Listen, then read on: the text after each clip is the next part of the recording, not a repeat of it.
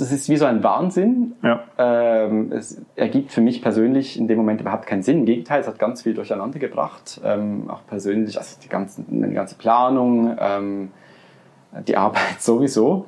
Aber man muss einfach ähm, da durch.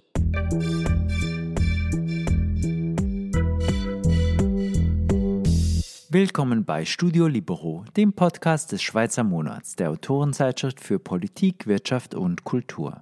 Martin Aldrovandi ist Journalist beim Schweizer Radio und Fernsehen SRF.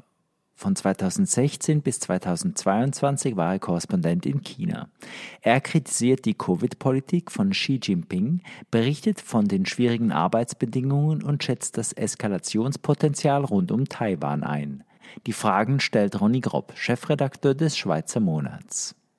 Die Produktion dieses Podcasts wurde unterstützt von PMG Investment Solutions und Reichmut und Co. Privatbankiers. Doch jetzt direkt ins Gespräch. Martin, du hast die letzten sechs Jahre in China verbracht als Korrespondent für das SRF. Wie hat sich das Land in dieser Zeit verändert? Das Land hat sich äh, natürlich massiv verändert, äh, auf allen möglichen Ebenen. Also wirtschaftlich ist da ganz viel passiert, nicht immer zum Guten. Vielleicht werden wir später auch noch über die Covid-Politik sprechen. Die hat das Land auch, auch die Politik nochmals stark verändert, auch die Menschen, nach wie man ähm, plant oder eben nicht planen kann. Ähm, ja, die, also die journalistische Arbeit hat sich auch äh, sehr stark verändert. Es ist äh, schwieriger, viel schwieriger geworden, Leute zu interviewen, zu finden. Man hat auch gemerkt, dass sich viele kritische Stimmen entweder nicht mehr trauen, mit mir zu sprechen oder nur noch Sachen sagen, die vielleicht, äh, wo sie denken, das ist okay. Ähm, oder die Leute sind sogar schon ganz weg ähm, aus China. Das hat sich verändert. Ähm, Reisen ist natürlich auch schwieriger geworden, viel, viel schwieriger, auch wegen Covid. Eben, ja. du warst in Shanghai. Ja, äh, du, ja. Am Schluss bist du eigentlich nur noch in Shanghai geblieben, nehme ich an. Ganz am Schluss, ja. Also ich, das war im äh, März, war ich schon mal im Lockdown, in einem Lockdown, wo, also in meinem Compound, in meiner Siedlung. Und dann war dann im April und Mai war ja der Lockdown dann für die mhm. ganze Stadt. Ähm, und dann im Juni konnte man auch noch so halb raus, das war noch nicht so klar. Und dann im Juli, wo ich dann sowieso wusste, ich gehe jetzt dann irgendwann. Ich wollte eigentlich noch äh, Freunde besuchen in Peking und auch noch in anderen Städten, die meinten, ja, komm doch noch. Und da habe ich mich einfach nicht getraut, weil man weiß natürlich nie, man ist irgendwo und dann ist dort irgendein Fall, entweder auf dem Flugzeug schon, also im selben Flug, ähm, oder dann vielleicht im Hotel oder einfach in dieser Stadt, wo man ist und da kann man nicht raus. Aber China allgemein ist ja ein riesiges Land. Warst du auch anders, also ich nehme an, du warst auch anderswo. Wo, wo hat es dir besser gefallen oder was sind auch die Unterschiede zwischen dem Land und der, der Stadt? Mir hat es immer gut gefallen auf dem Land. Also auf dem Land, wo es also wirklich äh, irgendwie Fünftligastadt oder Dorf, wo die Leute, was mir sehr, sehr, äh, was mich sehr beeindruckt hat, war mal auf, das war ähm, in äh, Shanxi, das war auf einem Berg ähm, und da hatten die Leute keinen Strom, kein fließend Wasser, eigentlich gar nichts. Ähm, aber die Luft war sehr rein, also blauer Himmel, ähm, das Wasser, ich habe jetzt keine Proben genommen, aber im Bach, hat, das, war sehr, sehr friedlich und da sind dann auch noch die Kühe und irgendwie Hühner herumspaziert. Ähm, und habe ich, wie gesagt, also die haben es auch sehr schön, die haben natürlich auch wieder Probleme, haben gesagt, also Gesundheitsversorgung und dann ganz äh, äh, ja, äh, konkrete Sachen, aber eigentlich sind die Leute wahrscheinlich viel zufriedener als jetzt jemand, der am Stadtrand wohnen muss, äh, hohe Miete bezahlen muss und äh, was natürlich auch nicht sauber ist. Also das hat mich, hat mich sehr beeindruckt. Und dann gibt es ja auch noch Orte, Xinjiang zum Beispiel im Nordwesten, ähm, wo sehr viel Trauriges passiert natürlich, mhm, mhm. ähm, wo mir aber auch ähm, bei den beiden Besuchen immer trotzdem aufgefallen, wie viel Her also wie herzlich die Menschen trotzdem sind, ähm, die Einheimischen. Mhm. Welche falsche Annahme über China musstest du revidieren äh, in den letzten Annahme. sechs Jahren? Das, eine, das, wurde ich noch nie gefragt. Das ist eine interessante. Ja, was halt oft ist, ähm, dass man irgendwas liest. Ah, genau, das war das war 2017, als Xi Jinping in Davos, wann war das genau, ähm, eine große Rede gehalten hat am WEF und dann auch so ein bisschen die Anti-Rede zu Donald Trump, der war damals Präsident. Äh, und da haben mich dann ganz viele, also auch Kollegen angerufen äh, von der Redaktion, gesagt, ah, jetzt China macht auf und auch China macht vorwärts mit Umweltschutz und China ist irgendwie für äh, die, die offene Märkte und so weiter. und da muss man die Leute ein bisschen dran erinnern. Also das hat jetzt mal gesagt und ich will jetzt wissen, wer es ist nicht so gekommen. Aber dass man oft einfach Sachen einfach so auch übernimmt ähm, ähm, vom Ausland, was man hört, ähm, positiv wie auch negativ. Mhm. Ähm, und wenn man halt dann vor Ort ist, das ist sicher in anderen Orten auch so, dass man es dann ein bisschen äh, ja häufig heruntertemperieren muss. Ähm, ja, manchmal fast sogar die Geschichte ein bisschen kaputt machen muss. Mhm. Es gibt ja wirklich dieses rückständige China, eben ohne Strom und ohne Wasser, aber es gibt auch die Städte und die sind hypermodern. Äh, da sind wir eigentlich weniger modern, kann man das so sagen? Ja, ähm, äh, wie man das jetzt definiert. Also was mir halt aufgefallen ist, dass ich 2015, äh, Ende 2015 dann nach China gekommen bin, jetzt für ähm, diesen ähm, Posten, fürs SRF da hatten alle schon dieses äh, WeChat und Alipay, das ist wie hier ein bisschen Twint, ähm, aber dann kombiniert natürlich noch mit WhatsApp und allem möglichen. Also man kann da alles damit machen und das hat mich äh, nicht überfordert, aber das hat mich natürlich, also sowas kannte ich vorher halt nicht, auch nicht aus China, auch nicht aus der Schweiz, ähm, dass man halt eigentlich das Portemonnaie gar nicht mehr mitnehmen muss. Und jetzt, wo ich zurückgekommen bin, habe ich gesehen, ah, es gibt hier auch das und jenes und man hat auch ähm, vorwärts gemacht, vor allem mit Mobile Payments oder äh, was, äh, was man alles auch, gut, das ging damals auch schon mit ähm, ähm SBB-Billetten auf mhm. dem Handy kaufen, aber das habe ich jetzt gemerkt, das ist hier auch sehr, sehr viel passiert, äh, mhm. vielleicht ein bisschen später. Aber ein Unterschied, ob man eine Schweizer App oder eine chinesische App äh, nutzt, ist natürlich die Überwachung, also inklusive auch WeChat, TikTok, äh, das heißt eigentlich, dass man sich vollständig von China überwachen lässt. Du hast es zwangsläufig auch mitmachen müssen, aber wie, wie hat sich so dein, dein Bild äh, von der Privatsphäre vielleicht auch verändert?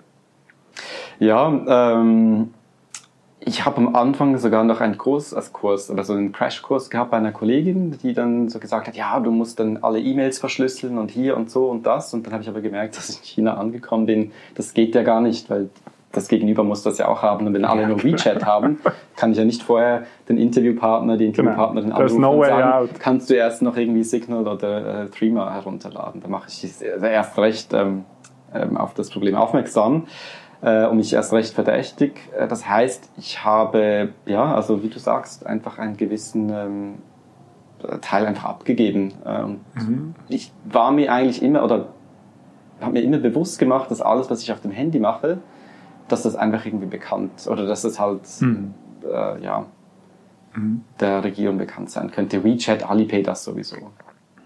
Und hast du dann auch, wenn du zum Beispiel Leute getroffen hast, dann dein Handy zu Hause gelassen? Kann man das überhaupt in China? Äh, ganz zu Hause lassen ist zum Teil schwierig, ähm, habe ich auch schon gemacht in der Stadt, aber jetzt irgendwie in eine andere Stadt zu fahren, das ging ja gar nicht, weil ich müsste ja auch ähm, also in Tickets buchen, äh, mhm. mich überall ausweisen, auch mit dem Handy. Aber was ich auch schon gemacht habe, ähm, als eben das Reisen noch ging, dass ich einfach ähm, ja, zum Beispiel einen Flug irgendwo hingebucht habe und dann noch irgendwie einen Zug und dann vielleicht noch irgendwie Fahrer mit Auto und dann das Handy dort ausgemacht. Dass man das jetzt nicht einfach so schnell mhm. nachverfolgen kann. Also das können sie dann trotzdem, aber die Frage war dann halt immer, wie schnell sind die örtlichen Behörden auch und dann mhm. meistens, äh, bis die dann da waren, ähm, war das Interview vielleicht schon vorbei, hoffentlich und ich war schon irgendwo weiter. Und man gewöhnt sich daran, dass der Big Brother, die Partei, eigentlich immer und überall dabei ist. Und äh, mir scheint so, dass hätte sie eine unglaubliche, allumfassende Macht in China. Sie thront ja eigentlich über allem, auch über dem Staat. Mhm. Kann man das so sagen? Ja, ähm, also mit der Überwachung ich glaube, es ist nicht, noch nicht so gut, wie sie es wahrscheinlich gerne hätten. Also oft ist es so, dass ich dann trotzdem, ähm, also man hat alles ganz modern, ähm, sich überall angemeldet und mit QR-Code und Gesichtserkennung. Und dann ist man irgendwo und muss vielleicht in derselben Abteilung oder im selben, das ist auch nicht Dorf, dann trotzdem noch irgendwie fünf äh, Papierformulare ausfüllen. Und äh, weil sie dann trotzdem nicht wussten, ähm, das, das war dann auch nicht gespielt, wo ich dann wie gemerkt habe, ähm, aha, vielleicht funktioniert's. Und das habe ich auch schon von Expertinnen gehört. Es funktioniert nicht immer so gut, wie sie das wahrscheinlich wollten. Also es ist jetzt keine Entschuldigung oder so, man muss trotzdem aufpassen, aber ähm, dass sie jetzt alles, ich glaube, was sie können, wenn sie jetzt dich, es auf dich abgesehen haben, dann können sie relativ gut nachverfolgen, wo du bist und was du gemacht hast.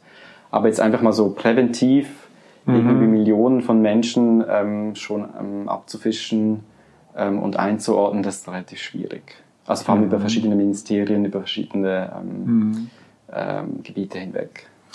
Jetzt die Macht der Partei kulminiert ja in diesem ständigen Ausschuss des Politbüros und das sind sieben Männer im Alter zwischen 65 und 72. Sind diese älteren Herren in der Lage, dieses Land in die Zukunft zu bringen?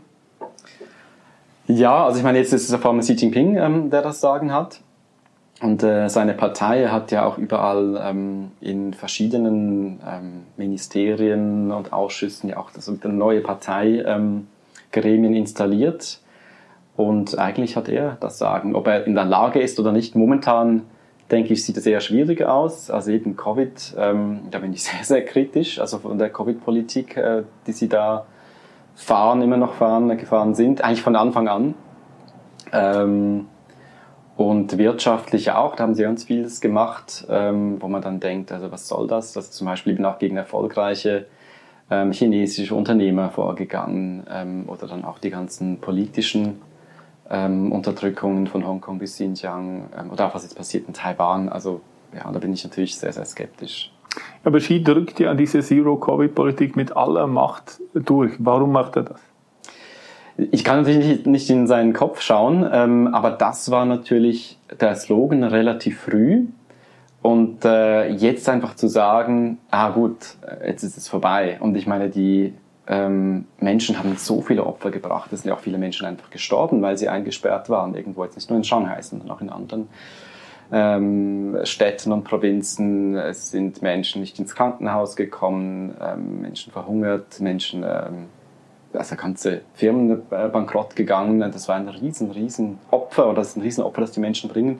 Jetzt einfach zu sagen, okay, das war nicht so gemeint oder jetzt gilt es nicht mehr von heute auf morgen das ist relativ schwierig, ähm, weil sonst macht man ihm ja auch Vorwürfe. Das mhm. heißt, wahrscheinlich hat er wie so ein bisschen so diesen Absprung oder äh, verpasst, äh, den Point mhm. of No Return. Das ist aktuell und was ich auch glaube, wenn wir zurückschauen, ganz am Anfang 2020 war ja China am Pranger und damit auch die kommunistische Partei. Als es ausbrach, auch in Wuhan, Ganz am Anfang wurde es ja dann auch noch irgendwie ähm, vertuscht von den örtlichen Behörden. Mhm. Und in dieser Zeit, dass es ganz schlimm war, war eine, eine Weile lang war ja Xi Jinping kaum mehr zu sehen in der Öffentlichkeit. Mhm. Hatte sich auch mhm. zurück ähm, äh, gehalten und ich habe da auch äh, mit chinesischen Experten noch geredet und die meinten, das kann jetzt sehr gefährlich sein für ihn. Mal schauen, was passiert. Mhm. Und dann so im Laufe des Jahres, schon im ersten Halbjahr war das, ähm, ist diese ganze, oder relativ schnell ist diese ganze Propagandamaschinerie eingesetzt. Man hat dann auch gesagt, ah, innerhalb von wenigen Tagen haben wir hier ein Krankenhaus ja, genau. äh, gebaut und so weiter. Bilder. Und man hat dann auch irgendwie sofort diese ganze Kampagne schon fast irgendwie so im Kriegsmodus ähm, eingeführt. Und damit wollte man dem Ausland einerseits zeigen, okay, wir, es hat zwar hier angefangen, das haben wir jetzt langsam vergessen, ähm, aber wir machen doch das viel besser, oder? Und vor allem das Ausland, ähm, also vor allem der Westen, mhm. wo ganz viele Leute sich anstecken, das ist ihm natürlich auch entgegengekommen. Da konnte er sich auch ähm, damit profilieren, dass eben dieses Top-Down-Regime, ähm, wie das äh, geführt wird in China, eben besser funktioniert. Und das hat es ja auch gegen außen eine Weile lang, also mit relativ tiefen Zahlen. Ähm, mhm. und, und jetzt kann man das irgendwie nicht, man hat das verpasst, das äh, rechtzeitig abzustellen. Genau, jetzt im Oktober stellt er sich zur Wiederwahl. Ja. Äh, was denkst du, äh, wird das funktionieren? Das ist sehr schwer zu sagen. Ich persönlich denke ja. Ich würde jetzt zum mhm. Beispiel nicht so eine Vorher, das jetzt nicht irgendwie, ja. ich kann das nicht vorhersehen, aber ich denke ja, weil man sagt, es gibt ja, oder es gab, oder gibt Fraktionen ja auch in der Partei, dass die relativ schwach sind, dass er überall eben seine äh, Gefolgsmänner installiert hat in den letzten Jahren und viele der potenziellen Gegenspieler wurden ja schon ähm, auch während dieser Antikorruptionskampagne mhm. aus dem Weg geräumt. Also momentan, außer es passiert noch irgendwas, das ja. weiß man natürlich nicht, denke ich ähm, eher, dass es so aussieht. Ja. Er hat ja auch eine interessante Biografie, oder? In seiner Jugend haben er und seine Familie massiv gelitten unter den schrecklichen Vorkommnissen der Kulturrevolution. Mhm. Und nun äh, macht er mit Zero Covid auch so Maßnahmen, die unter denen sehr viele Leute äh, leiden und er versucht alle Macht an sich zu reißen. Was ist das für ein Typ? Ja, das wird ja oft, ich war auch in diesem, in diesem Dorf, wo er ja verbannt wurde, ähm, also nach der Kulturrevolution, als all die ähm, quasi Jugendlichen da aufs Land geschickt wurden. Und mhm. das ist jetzt fast so ein bisschen ein Wahl, äh, Wahlfahrtsort geworden. Aber da sieht man wirklich, wie der da, in, der und auch die anderen in Höhlen äh, gehaust haben. Ja. Und er ist ja auch noch einmal abgehauen, ähm, ganz mhm. am Anfang, wollte zurück nach Peking. Ähm, wieso er dann jetzt das auch macht, also ich, man kann sich vielleicht vorstellen, dass wenn man das halt erlebt hat, in so einem System aufgewachsen ist, dass man eben an der Macht sein muss. Also sobald man auf, von der Macht weg ist, wenn man sie mal hat, dann kommt man eben an die Kasse. Ähm, das ist jetzt nicht wie in der Schweiz oder in einem anderen Land, wo man Checks and Balances hat, verschiedene also Gewaltentrennung, wo man sich auf etwas verlassen kann. Das kann man in China ja nicht. Also wenn jetzt er einfach abtreten würde, was er sicher nicht tut, ähm, oder sonst äh, die Macht verlieren würde, dann kämen sicher er dran und alle seine ähm, Leute, die ihm da die Stange gehalten haben, also seine Gefolgsmannschaft. Und das heißt, man muss in so einem System, ja, kann man, und so wie es jetzt auch geschaffen hat, kann man ja auch nicht wirklich einfach die Macht abgeben. Was war für dich selber das Schlimmste während Zero Covid?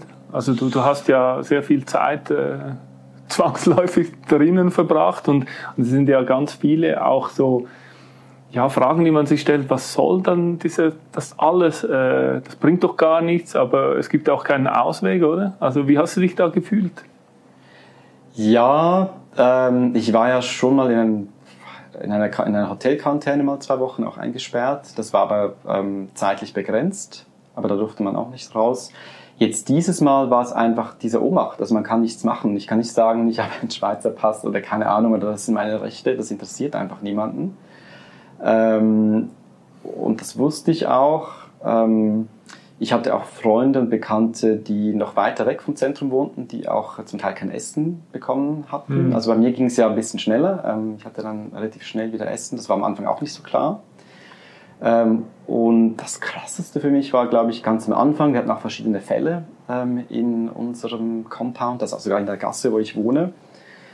Und da waren dann diese weiß angezogenen ähm. Aufpasser, mhm. muss man sagen. Die ja. sind dann auch immer mit so ähm, Lautsprecher durchgegangen, manchmal schon am frühen Morgen, haben dann irgendwelche Slogans, kommunistische Parteislogans gerufen, wir sollen alle zu Hause bleiben. Ähm, oder uns einmal irgendwelche, äh, irgendwelche chinesischen Medikamente noch gegeben, war auch nicht ganz klar, was die äh, war, was die nutzen sollen. Hast du aber nicht genommen? Und man, nein, ich habe die aufbewahrt. Ähm, ja gut, das hätte wahrscheinlich nichts gemacht. Aber einfach, das ist so ein bisschen man muss, es ist wie so ein Wahnsinn. Ja. Ähm, es ergibt für mich persönlich in dem Moment überhaupt keinen Sinn. Im Gegenteil, es hat ganz viel durcheinander gebracht. Ähm, auch persönlich, also die, ganzen, die ganze Planung, ähm, die Arbeit sowieso. Aber man muss einfach ähm, da durch. Und ich bin zweimal dann beim Test, da durften die dann runter, also so im mhm. Gänsemarsch dann zum Test, ähm, ausgerastet. Da war irgendwas, weiß ich gar nicht mehr. Und habe ich gesagt, das ist ja gar nicht logisch und so.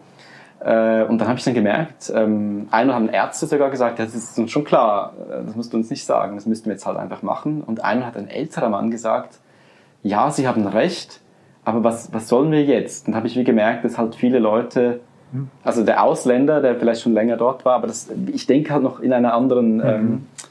Art und Weise, dass man halt trotzdem denkt, ah, es muss irgendwie Sinn ergeben und warum und wieso. Und dort, wenn man halt sowieso nichts machen kann, dann schickt man sich halt irgendwie rein und lässt das sich irgendwie über sich ergehen, also auch wenn man das nicht mag. Und das war gegen Ende, äh, ging mir das auch ein bisschen so und dann wird man mit der Zeit auch ein bisschen taub. Aber eben, es ist ja eigentlich auch gerade das Wesen einer Diktatur oder des Totalitarismus, wenn man so ein bisschen weitergehen möchte, dass es irgendwelche sinnlosen Regeln gibt und äh, ist eigentlich völlig egal, wie sinnlos sie sind. Aber die, die Partei oder der, die, die, äh, der Machthaber ist stark genug, um sie durchzusetzen. Und äh, eigentlich je absurder das, das, äh, das, äh, sie sind, desto eher kann, kann man sie auch durchsetzen. Ja, oder, oder desto ja. stärker fühlt sich die, der Machthaber, dass also, er sie durchsetzen kann. Genau, also man sagte zum Beispiel, dass die Shanghai-Regierung am Anfang diesen äh, Lockdown nicht machen wollte. Genau. Wir hatten ja auch relativ hohe Zahlen, viel, viel mehr als andere Provinzen oder Städte und dann ging das einfach so weiter. Und irgendwann wird die Zentralregierung oder relativ bald gesagt haben, so, und das setzen wir jetzt durch. Und damit hat es natürlich auch gesagt, gezeigt, ähm, dass sie da ähm, das letzte Wort hat. Ja. Genau. Und du erlebst jetzt diesen Wahnsinn und äh, rufst an in der Zentrale in Zürich. Und wie haben die reagiert auf das? Äh, haben die dir das geglaubt? Oder was? Ja, war, genau, ganz am Anfang war halt so, ja, nein, nicht schon wieder Covid. Das hatten wir jetzt irgendwie schon mhm. tausendmal aus China und in der Schweiz sowieso. Und Lockdown hatten wir, glaube ich, auch schon mal. Äh, dann habe ich gesagt, ja, aber es ist jetzt anders und so und so und so. Ähm, und dann ging es, glaube ich, ein, zwei Tage, bis man das, glaube ich, hier dann auch ähm, gemerkt hat. Und dann gleich auch die Bilder, also wenn man dann Bilder schickt und so, sie auch Bilder sehen, Ähm, und dann war das Interesse groß, das war dann auch noch während des Ukraine-Kriegs natürlich, das ist dann auch immer schwierig, äh, bei so großen Ereignissen mhm. auch eigene Themen ähm, zu pushen. Aber wir haben dann trotzdem, also ich konnte ein paar Sachen machen, zum Teil halt von, von der eigenen Wohnung, aber dann war ich halt auch da und konnte halt dann mhm. Töne aufnehmen oder kurz rausgehen bei einem Covid-Test. Oder sonst macht man ja auch während Covid, also während dieser ganzen Pandemie, habe ich auch viele ähm, Online-Interviews gemacht. Also das mhm. über WeChat oder WhatsApp oder mhm. Skype. Zur Schweizer Politik. Die Schweiz akzeptiert ja seit 1950 die Ein-China-Politik, also dass Taiwan ein Teil von China ist. Mhm. Findest du das richtig oder nicht? Na gut, das ist, glaube ich, nicht die Frage der Richtigkeit. Das ist einfach eine, das ist halt Realpolitik. Ähm, es gibt ja eigentlich kein, der Vatikan ist das einzige Land in der Europa, mhm. der Taiwan akzeptiert. Wenn jetzt die Beziehungen mit China besser wären zwischen dem Vatikan, vielleicht ähm, würde man das auch aufgeben, das ist gut möglich. Ähm, ich denke, ähm, also die Schweiz hatte Beziehungen äh, mit äh, Taiwan, ähm, einfach nicht offizielle, keine diplomatischen, so wie die anderen meisten westlichen Staaten auch. Ähm, wahrscheinlich könnte man sicher noch ein bisschen weitergehen. Ich glaube, die Schweiz ist da immer oder war immer so ein bisschen vorsichtig, auch wenn es um Kritik an China geht. Das habe ich auch gesehen im Vergleich jetzt mit anderen Ländern. Mhm. Ähm, aber dass jetzt die Schweiz quasi Taiwan, also die Republik China in Taiwan anerkennen würde und dann eben China aufgibt, das ist einfach nicht realistisch. Mhm. Was passiert denn jetzt nun, wenn äh, China in Taiwan interveniert, militärisch zum Beispiel. Was passiert in der Schweiz? Oder, Oder was, auf der äh, Welt? ich glaube, das wäre, das wäre, ähm, das will man sich ehrlich gesagt gar nicht vorstellen. Ähm, mhm. Für Aber wenn alle diese Ein-China-Politik akzeptieren, dann gibt es ja auch keinen Grund zu intervenieren. Äh, ja, gut, also zum Beispiel die USA haben, äh, akzeptieren ja auch, dass es quasi ein China gibt. Mhm. Ähm, sie formulieren das dann auch mal so ein bisschen speziell, aber sie haben ja auch diesen Taiwan Relations Act zum Beispiel, dass sie sagen, ja. ähm, sie ähm, würden dafür sorgen, dass sich Taiwan, also für die Verteidigung sorgen. Äh, das kann man dann ein bisschen unterschiedlich interpretieren. Also muss sich Taiwan selbst mit den amerikanischen Waffen verteidigen oder würde man sofort mhm. direkt eingreifen? Ähm, das ähm, würde sicher nicht akzeptiert von den meisten westlichen Staaten, wenn man jetzt offiziell äh, Taiwan angreifen würde von chinesischer Seite. Die Frage ist einfach vielmehr, was man dann machen kann, also wirtschaftlich. Wenn wir jetzt schon diskutieren bei Russland über Gas und Öl und so weiter, von China sind wir wirtschaftlich natürlich noch viel, viel mehr abhängig. Ähm, und äh, was das dann bedeuten würde und wie weit wir auch bereit sein würden, dann ähm, Opfer ähm, äh, zu, machen, das, äh, mhm. das weiß ich nicht. Aber wie eine Expansion aussieht, haben wir ja eher in Hongkong gesehen, oder? Mhm. Äh, mit dem Sicherheitsgesetz. Ich finde, damit ist Hongkong eigentlich als freie Demokratie gefallen und ist von China angenommen. Kann man das so sagen? Ja, also die Situation in Hongkong ist ein bisschen anders als Taiwan, weil natürlich China quasi vorher ja schon, das gehörte zur Volksrepublik China und die haben ja auch ähm, das kontrolliert, einfach mit sehr viel Autonomie. Äh, und jetzt in den letzten Jahren ging es ja Schlag auf Schlag, also mhm. keine freien Wahlen mehr, die waren ja vorher auch schon sehr, sehr eingeschränkt. Ja. Ähm, dann auch ähm, all die, die, die Stimmen, also die unabhängigen Stimmen, die verschwunden sind, Leute, die sich nicht mehr trauen, mhm. das hat sich völlig verändert. Ja. Also 2019, mhm. das ist jetzt so vor etwa drei Jahren, ähm, wo wirklich noch auch eine Million Menschen einfach am Sonntag zum Beispiel auf die Straße gegangen ist und dann auch Plakate hatte von Xi Jinping durchgestrichen oder die mhm, mhm. chinesische äh, Flagge, ähm, jetzt verbrannt, habe ich glaube ich nicht gesehen, aber einfach auch irgendwie mhm. ähm, äh, zerrissen und so, das ist, äh, kann man sich heute gar nicht mehr vorstellen. Das ist ja nicht so lange her eigentlich. Mhm. Und wenn es nach Hongkong auch vielleicht noch Taiwan stärker in den Einflussbereich von China äh, kommt, äh, wer, wer, who's next? Also äh, China ist äh, sehr aktiv in Zentralasien, Afrika, Südamerika, Hafen von Piräus in Griechenland mhm. gehört China. Ja, also ich glaube, vor allem die, die äh, Staaten in der Region machen sich natürlich Sorgen. Also ganz klar südchinesisches Meer, da gibt es ja ganz viele ähm, Streitigkeiten. Wenn man sich mal diese Karte, also in China sind ja nur Karten zugelassen, die offiziell, wo dann auch Taiwan dieselbe Farbe hat, natürlich wie das chinesische ja. Festland. Und auch beim chinesischen Meer hat man so eine gestrichelte Linie, die also wirklich ganz runter geht und dann wirklich kurz vor diesen verschiedenen südostasiatischen Ländern dann mhm. anhält. Ja. Ähm, das ähm, beanspruchen sie auch für sich und da gab es ja auch in der Vergangenheit schon viel Streitigkeiten, gibt es immer noch äh, mit verschiedenen Staaten, auch mit den USA, die ja zum Beispiel da auch sagen, dass ähm, das sind internationale Gewässer und da dürfen wir durchfahren, drüber fliegen, wie wir das wollen. Ähm, also das wird sicher auch noch äh, zu reden geben ja, in Zukunft. Also China äh, legt sehr breit aus, was alles zu China gehört, aber einen Angriffskrieg hat China eigentlich noch nie gemacht. Muss man sich trotzdem vor dem chinesischen Militär fürchten, weil die ja doch massiv aufrüsten? Ähm, ich, also fürchten ist immer ein bisschen schwierig. Ich glaube ja, also eben die Länder in der Region, ähm, das ist klar in der Schweiz. Ich glaube, was mir eher Angst macht, ist einfach diese Macht, also diese wirtschaftliche Macht und damit auch die einhergehende politische Macht Chinas. Also wenn wir jetzt denken an Covid als Beispiel. Ich weiß nicht, ob sich ein anderes Land hätte leisten können, einfach die WHO ein Jahr lang warten zu lassen, bevor die da ein, ähm, eine Untersuchung machen können. Oder jetzt auch ganz aktuell mit äh, Michelle Bachelet, die ja immer noch nicht, also mit diesem Bericht über ja. die Uigurinnen und Uiguren, diese ganze Unterdrückung, da hat es ja ähm, äh, Myanmar kritisiert, wegen der Rohingyas, ganz vieles, aber einfach bei, bei den Uiguren und mhm. Uigurinnen geht das nicht in China. Ähm, und das zeigt einfach, dass sich ähm, China sehr viel leisten kann. Und auch, ich meine, auch ganz viele Unternehmen hier natürlich auch, die trauen sich auch nicht, ähm, irgendwas falsch zu sagen. Manchmal ist es auch irgendwie einfach aus, aus Zufall, hat man irgendwie was äh, Falsches gesagt oder eine falsche Karte irgendwo aufgehängt. Ähm, und dann gibt es natürlich sofort Einbußen, man wird bestraft. Und ich glaube, das ist etwas, was sich ein anderes Land, mir kommt jetzt keinen Sinn, Sinn ähm, sich so leisten kann. Plus diese wirtschaftliche Abhängigkeit, die wir natürlich mhm. haben. Ich glaube, das muss uns, äh, da müssen wir uns, dessen müssen wir uns mehr bewusst sein. Ja. Wir haben mal ein Interview gemacht mit Timothy Snyder und er hat gesagt, ja. China hat doch gar keine Soft Power. USA hat Soft Power, oder? Coca-Cola, Hollywood, was auch immer. Aber was soll jetzt eigentlich attraktiv sein an China? Also siehst du da etwas? Ja, das ist ein, ein ja, also im Vergleich jetzt mit den USA oder mit anderen, ähm, vor allem auch westlichen Ländern, oder zum Beispiel auch Korea hat ja, Südkorea hat ja auch Soft Power jetzt äh, ziemlich viel mhm. international in den letzten Jahren. Ähm, Nein, kaum etwas. Es gibt natürlich Leute, die sich für China interessieren, jetzt wie ich, die chinesische Sprache und alles. Es gibt auch also Popkultur, Literatur und so. Aber das ist jetzt nicht etwas, was die Leute, ähm, auch nicht, also hier geht man jetzt nicht zu einem Konzert wahrscheinlich von einem chinesischen Sänger oder einer chinesischen Sängerin, wenn die jetzt hierher kommen. Außer natürlich jetzt die Überseechinesen. Ähm, das sehe ich relativ ähnlich.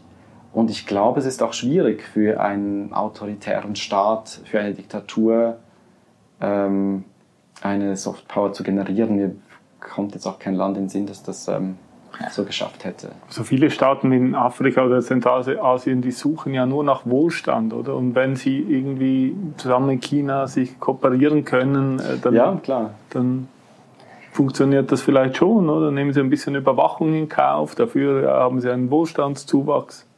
Also wirtschaftlich sind, wir, sind ja auch wir abhängig mit ganz vielen mhm. äh, nur schon Bestandteilen, die aus ja. China kommen. Und China, auch die, also jetzt hatten die natürlich Probleme mit der ganzen Logistik ähm, während dieses äh, Covid, äh, während dieser Covid-Pandemie. Aber sonst sagen natürlich viele Unternehmen, also wir können gar nicht jetzt einfach so von China weggehen, also auch westliche Unternehmen, weil einfach diese, also zu diesem Preis, zu dieser Qualität, ähm, und diese ganze Infrastruktur mit Zuliefererfirmen und so weiter, also diese ganze Logistikkette, mhm. die dort auch aufgebaut ist, diese Herstellungskette, ähm, das ist etwas, was wahrscheinlich ein anderes Land nicht so schnell. Ähm, mhm. Jetzt in Vietnam sagt man, ist aber viel kleiner ähm, und zum Teil mit ganz billigen, ähm, zum Beispiel Textilien, wo man ja schon in anderen Ländern bereits ist, weil es in China zu teuer ist, aber sonst ist es sehr schwierig, ähm, davon wegzukommen. Letzte Frage. China hat eine fantastische Küche. Vermisst ja. du schon gewisse Speisen? Ja, ähm, sehr. Ich habe ähm, also ganz viel immer Shuijiao gegessen oder Gotie. Das sind dann so Teigtaschen, die man entweder, ähm, also im Fall von Shuijiao, ähm, im Wasser äh, kocht mit verschiedenen, äh, mit verschiedenen Zutaten, ähm, die dann gefüllt sind. Oder ich mag auch in Shanghai, in Shanghai ist das Essen eher so ein bisschen süß, aber auch sehr, sehr gut. Ähm, und auch diese Verfügbarkeit vom Essen, also fast zu jeder Tageszeit, das ist schon auch was äh, Tolles, jetzt einfach mal als Konsument. Also man könnte jetzt um 2 Uhr morgens sich was bestellen und dann ist das irgendwie in 10 Minuten vor der Haustür. Ähm, weiß nicht, ob das gut ist, ähm, aber ja, das ist etwas, was wir jetzt, glaube ich, hier nicht kennen. Genau, in der Schweiz gehen wir um 12 Uhr essen. genau. genau um 12 Uhr. Vielen Dank für das Gespräch. Danke auch. Das war Studio Libero, Podcast des Schweizer Monats. Weitere Informationen finden Sie unter www.schweizermonat.ch.